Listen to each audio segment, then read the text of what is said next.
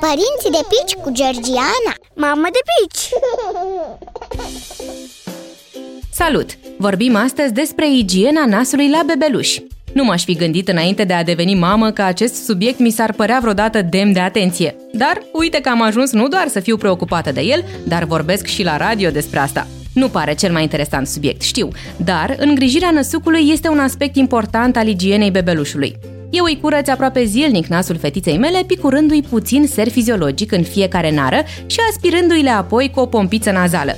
Așa am făcut din prima ei zi acasă. Simplu și repede. Lucrurile s-au schimbat însă odată cu prima răceală, când năsucul ei drăgălaș a devenit o mică fabrică de mucozități, pe care nu mai reușeam să le aspir cu pompa nazală. Atunci am fost nevoită să apelez la Batista bebelușului, un dispozitiv pe care nu aveam sincer de gând să-l folosesc vreodată. Nu știu însă ce m-aș fi făcut fără această invenție care reușește să curețe nasul copilului în câteva secunde, folosindu-se de puterea aspiratorului. Exact, același aparat electrocasnic pe care îl foloseam la curățenia în casă mă ajută acum să-i scot copilului mucișorii când este răcit. Și nu mi s-a părut deloc înfricoșător așa cum îmi imaginasem. E adevărat că puterea de aspirare e mult mai mare decât cea pe care aș fi avut-o eu folosind aspiratorul nazal, dar Batista bebelușului folosește doar o mică parte din puterea aspiratorului. Cu toate astea, e suficient ca nasul copilului să se curețe repede și ușor.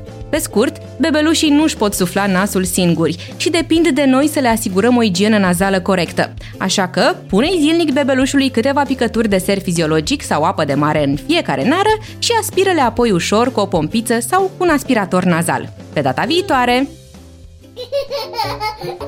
Părinții de pici cu Georgiana Mamă de pici!